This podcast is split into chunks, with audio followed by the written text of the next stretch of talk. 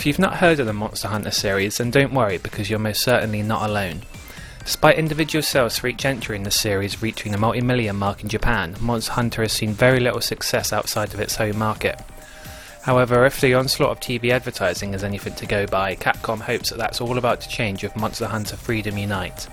It's probably easiest to describe Monster Hunter as a traditional Japanese RPG minus the long winded, convoluted storyline.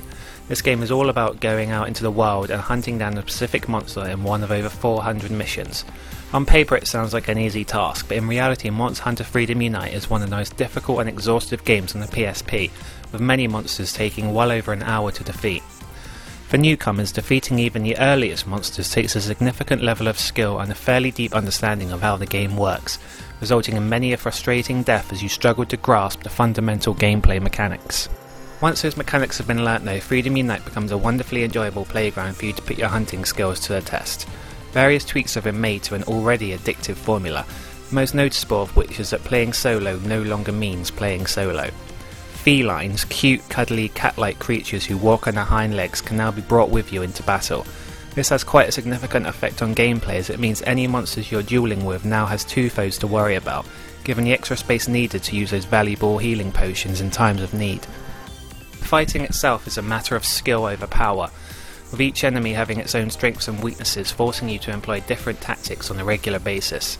Knowing when to use a longsword instead of a greatsword, for example, or when to turn and run instead of fighting at all, is the kind of information you need an understanding of if you harbour any dreams of success.